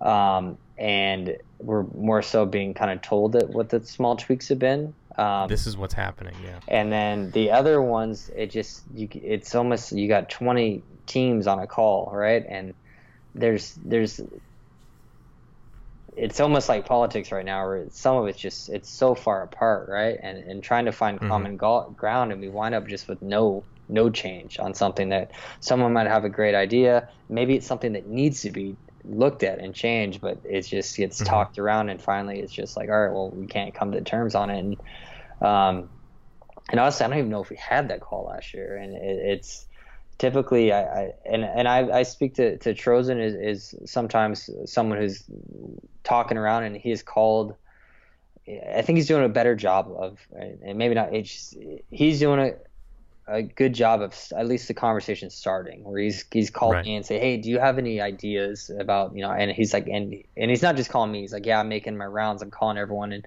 you know what do they think about this you know do you have any ideas of how we can do things different or what could change and he called me at the beginning of the year um, yeah. and he and you know i had you know some ideas for him and and he he definitely called me probably about two months ago and, and, and said he wanted to do a field test on one of those ideas. And it's something that um, I hope it happens, you know, and I think that's, um, you know, it's, it, it, was the first time I, in doing this that I've been in a position of, of where someone that people might come to for ideas or, or just to bounce things off me that I felt like there's mm-hmm. steps being made in the right direction. Um, and these guys yeah. are busy, and that, and that's the other thing is that they took on the NXL Europe, and, and I don't know if they spread. You know, I, right now I think they're spread a little thin um, because yeah. they're having to start something over there that you know that was already struggling, and then they're facing some, you know, some you know uh, nationalistic backlash, if you will, and and it's um, they're trying to you know get that going and provide a service for them, and I hope they're successful because if that league goes away, there's a lot of great you know national leagues in Europe, but that that there's not going to be another international league, you know, for the foreseeable right. future. And they're having to spend a lot of their time over there and, and, and efforts. And I think we've kind of lost some of the progress that could have been taking place over here. Um, mm-hmm. That being said, um, I, we you had that great idea with you know I, I initially you know came up with the two minute shot clock you know idea that had kind of been talked around and then you had the advantage bunker which I thought was an amazing idea. Um, but and you know four pod, two pod, three pod. We've gone through all this semi-auto ramping, what will speed the game up. Um, interesting enough, um, I think all those things, those things need to be discussed. But the the game has sped up since Chicago of last year, and it mm-hmm. it just came down to field layouts. It came down to Trozen come up with really good field layouts. I think since yeah. Chicago last year, there's been five events, and I think four of them have been faster, more aggressive layouts that have been more exciting to watch because I watch more paintball than I would put up that just about anybody because I'm watching to scout. Yeah. Um, and learn tendencies. And uh, they've been probably four of the five have been more exciting paintball that I've watched than like the previous three years, you know, 15 layouts combined. Um, and I think we just started making layouts or he did, and, and just aggressive mindset and it's changed. You know, like our finals match was seven to six last week. You know, and, and yeah, finals yeah, matches, awesome. you know, and and the years past were two to one. Um, so I, I, think you know four pod. I think that I like that idea. I think that you know I don't. Have you gone into your advantage bunker on your podcast yet? No, no, I haven't, and I, I it's kind of been just one of those things You're that I brought up to back pocket. Yeah. Well, well, I don't know what to do with it yeah. now, uh, but uh, you know that's why I brought it up to you because I I, I hold uh, your opinion very high on on you know things like that. So that's why I brought it to you. And you, with what you mm. said about it, I'm like, man. And the, and the more people I talk about it, it's like, man, maybe this maybe this could be kind of a little bit of a new thing that we can incorporate. That could be a new scoring system and mm-hmm. and and be another exciting element to the game. Yeah. So yeah, I don't want to I want to blow your I'll idea out. Though, yeah, don't, don't, bring it out yet. I won't I won't put it put you out there. But um, do you think I should talk to Trozen about it? I, I think I think he's well. I mean, here's the deal: is that I, I think it's something that they would um, they would probably look into. I think he does seem pretty open right now um, mm-hmm. to, to ideas of wanting to speed up the game and make it more you know viewer friendly. Um, but then again, that's yeah. up to you because uh, to me, I feel like it's really idea. You might want to hold it to. I know you got some other things going on that you might want to get some get some money out of it too. Yeah, but it is. Yeah. so I'm not going to tell you yeah, what to we'll do with your, with your with your gold. um, but yeah, that being said, yeah, but I think there's a, a, lot of other things and some discussions to have to make the game better. Um, mm. But I do think that I think it has a lot to do with field layout just from seeing it. I more than I would have previously thought. I, I, yeah. it definitely came down to. Uh, I'm surprised that that you can actually control how a field's going to play so much by just making a better field layout. And he's done a pretty good job yeah. late, and I hope it he continues to do so. Um, and uh, oh, yeah. yeah, I think that I like that. Um, there's a couple, um, you know, other other things I like personally like, and I was talking to Camille and Tom about this when I was uh, playing with Infamous at the ICPL. That I, I personally think seven man is a better game, personally. Mm. Um, and I, it's harder to run a tournament that way. Yeah, um, I think the end. Did you ever play towards? The, you might have been just. Did you come? What year did you come back in? 2012. 13. 13. I left in. I left at the end of 2009. So at the at the well 2013. So it, during 2013 season of the NPPL, we were playing a race two format with seven players on a seven man field. So mm-hmm. we had the clocks. I think that's where split deck actually was invented if I'm not wrong. Um, and we were running split deck, race to five on a seven man field with seven players, shooting a 15 balls per second capped semi auto. Um, and I think that how was, was that? It, it, I think it was the best form of paintball. I think seven man. Is, yeah. it's, it's more fun. Uh, there's more variance. It's less redundant um, because you're mm-hmm. able to you know, seven people. There's more options. The fields are bigger, so you're able to do different things. You can More risk- variables. You can risk people off the break. For for risk reward Yep. is better. You know, like making this crazy 50 run. It might be high risk, but it'll really pay off. But, but it's high risk. Your guy might get shot, but you still got six more against their seven, right? The so it's it's the Yep. percentages work. Um, so I thought that was great. And then the way it worked, that we were shooting 15 uh, balls per second semi-auto, and I, like people always want to make this this claim that oh everyone's cheating, it's not real semi-auto. The thing is that it didn't matter because we had chips in our gun that let the league know that if any at any time balls per second were pulled faster than 15 balls a second, right? Yeah. Um, Technology's then- there. yeah, and the penalty was there. Yeah, we eh, there wasn't true semi-auto. It- There was trigger bounce. You know, people may have had their debounce turned down, but it was semi-auto. But was there? But but I mean, it's like, but was there though? I mean, I feel like so many people make those excuses on it, and then like a lot of people say, "Well, you shoot so much more paint." I was like, "Fuck you!" I'd like to see you try and sustain Yeah. 15 balls a second with your left hand, you know, holding a lane. So I think 10 ball ramping with one finger left-handed is going to shoot a lot more paint than you know your offhand semi-auto. Yeah. So like that that year, like like I'll, I'll admit it, I've I had a cheater board back in 2000, you know, six, you know, uh, but that 2013 we were doing that uh, that seven man like we uh, there was not not even a thought about like cheater boards or anything like that. Like it Yeah. it was capped at 15. There was a chip, you know, that plugged right into our to our guns and. Like Mhm. if you and I think that was legit. You know, you definitely like there was a skill in being able to shoot fast or slow. You know, Absolutely. shooting, shooting 15 is not easy. Uh, I don't care what your debounce is, is set up. It's not an easy Right. task, and it, it just I think it's it was a I would think that to me if we could and the reason I think that that that thing was whole it was forgotten because that year 2013 I don't even know who was in charge of the league. Bart had been um, switched over to the PSP, um, so Impact was no longer playing. Um, I don't believe that was his choice, but I'm not going to say that for him. Mhm. Um, and he, he was You already said it. involved. Yeah. Oops. um, and he um, and so they weren't there. And you know, it was us. It was Dynasty. There, you know, there wasn't a ton of pro teams left over there, and uh, so I don't think a ton of people played it that had uh, any type of control. So I don't even think they even really like know. You know, like Tom wasn't there. Right. Jason was involved. None of the people that were involved. So I don't even think like when I'm talking to Camille and Tom, they're like they didn't even know that we ever did that. That we played a, a split deck race to five seven man. And so I think it, it was kind of done. It was tested. It worked. Forgot Um, about. There just wasn't. It was forgot about. There just wasn't the support from sponsors, and that the league died. You know that year soon after. And I, I, I think that if there was a format, if I could say, hey, I think this is the best way to go for paintball, it's that race two, seven man, big fields, semi-auto, controlled by you know chips in your guns to make sure you're Four you're pods. capped at 15. Um, I, paint honestly wasn't a, a huge situation there because the game was Mhm. it wasn't just sit back and wait because it was a race to five and I don't know it Right. just it was a good and, and you could limit paint there you know too I think four pods I think if we stick with five man four pod is the way to go um, but I understand that politically just like or you know whatever it is like paint vendors need to sell paint for the sport to live um, you know from top bottom Open you know. paint market. That's my Yeah. that's my solution. Open paint market. There are no paint sponsors. Uh, when you go to an event, you're not obligated to, to Yeah. buy one certain paint. Have an open market for paint at tournaments.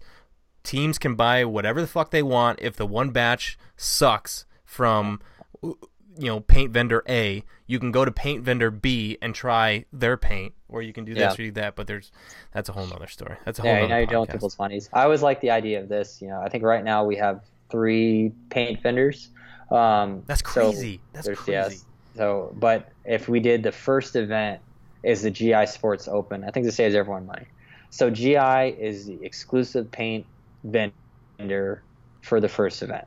So Mhm. you know, obviously there's a lot of sponsorship stuff you got to work out, and but I'm sure Yeah. you can work it out where you go to the paint. Everyone knows your sponsors know that hey, we're gonna we're giving you X amount of cases for the year. So if you go, you know, we'll pay for these. You know, we'll figure it out, right? Some there's got to be a way to economically figure it out. But you go Yeah. there now, freaking uh, ProShar and HK, they don't have the expense of sending their trucks there, right? They only have to send their trucks to one or two events a year instead of five. GI is going to get all the paint sales in Vegas. All right, and now all the teams are shooting the same paint. I think Same it's shit, yeah. ridiculous. The amount of time I spend at a paintball tournament testing paintballs is crazy.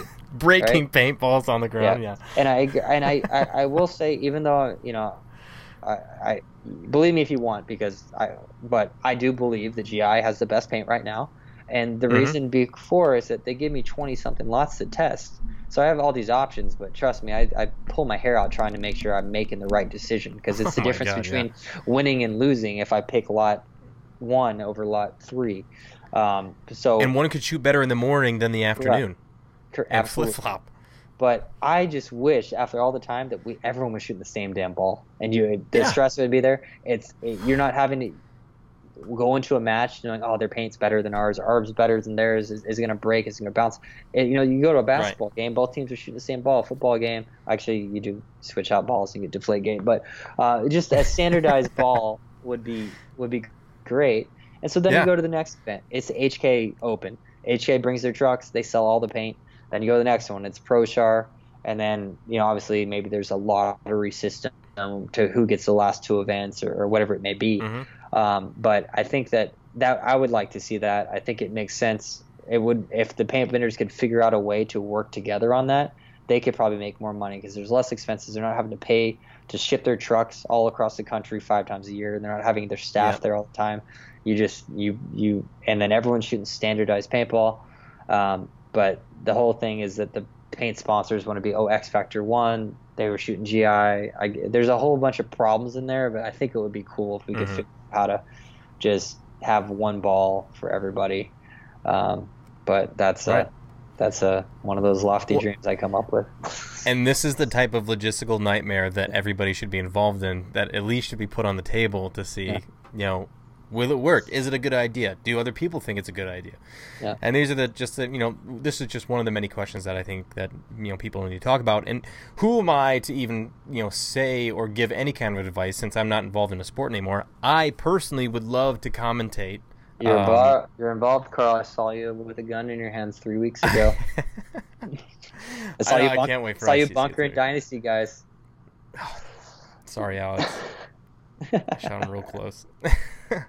well, hey man, I, I appreciate the hell out of you for doing this for me, and um, you know, I, I'm I'm so glad that we got to do this because I, I've been wanting to pick your brain for a while, and uh, I'm I'm sure we will have more conversations. And if you're going to be at the ICC, I'd love to you know talk to you more there. And uh, I'll be there shooting at you.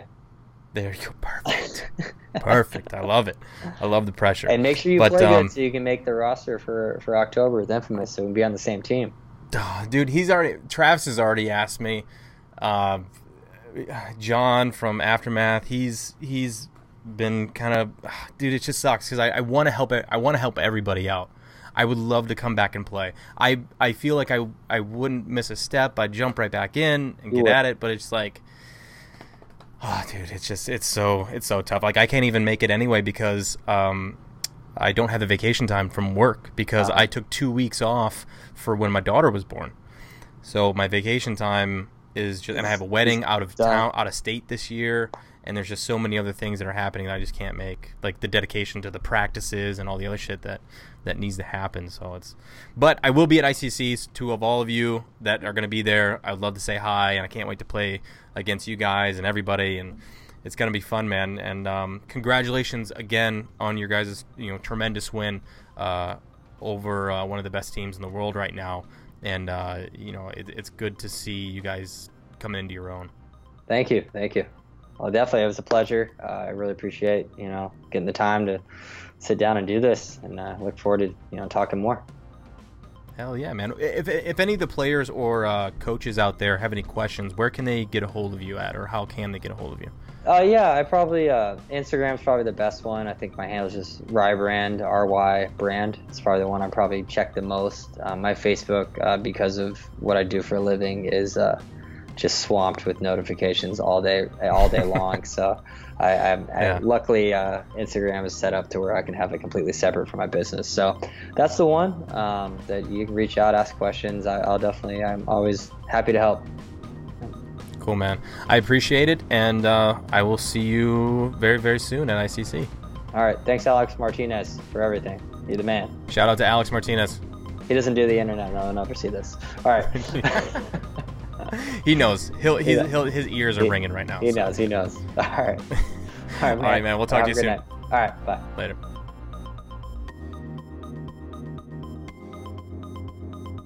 Thank you, Ryan, for sitting down and chatting with me. I had a great time, man. Congratulations to you, along with X Factor and all the guys over there, and uh, and Mr. Alex Martinez. It is great to see you guys come out on top. I know it was a tough bout, but uh, yeah, it was exciting. It was super exciting. And thank you to Charm City Paintball. Mike, you're doing great stuff, man. Keep it up. Uh, thank you for bringing out this uh, this awesome headgear that you've been making over and over and over again, and you've just been outdoing yourself now with this uh, the, the Gucci that you've been. excuse me, the Gucci that you guys have out now, uh, or that you guys. It's one guy doing all this stuff, and he's just pumping out all this awesome headgear. So, if you guys don't believe me, please do yourself a favor. Go over to Charm City Paintball on Facebook or Instagram and check out his stuff. If you're looking for handmade quality fabric, uh, you know, hand sewn everything, and he puts a little love and everything. Uh, check him out, Mike at Charm City Paintball. Let him know that Carl from the Playing On podcast sent you over there. Thank you, Mike. Appreciate it. And uh, again, if you guys are looking to become patrons of the uh, podcast and supporters of the podcast, please head over to patreon.com slash the playing on podcast to uh, to help keep this thing going. I really appreciate it. Thank you to all the patrons. And everybody out there, please do not text and drive. Keep your eyes on the road. Listen to podcasts like this one and uh, and like the over the top podcast. I think J Rab and Nick have been doing a great job at, uh, at, at their podcast, and I think their platform and, and how they do it and their structure is amazing, and it brings some light to the uh, to the pro paintball side. And you know, we're not always all serious, and uh, you know, we enjoy joking around and have a good time, but you know, it's uh, it's fun, man, and we, we take it serious though, uh, and we, we- we're proud of what we do, and you know, being able to give you guys content like this and kind of give our insight and some behind the scenes uh, info is is always a plus for us. So we appreciate, you know, everything, all the feedback and, and everything that we get. I know that they do, and I know I do. So uh, so yeah, please continue to support those guys, and uh, and let's keep it going. Let's get more content out there. So thank you everybody for listening. I appreciate it, and we will see you guys here soon on the Playing On podcast. Peace.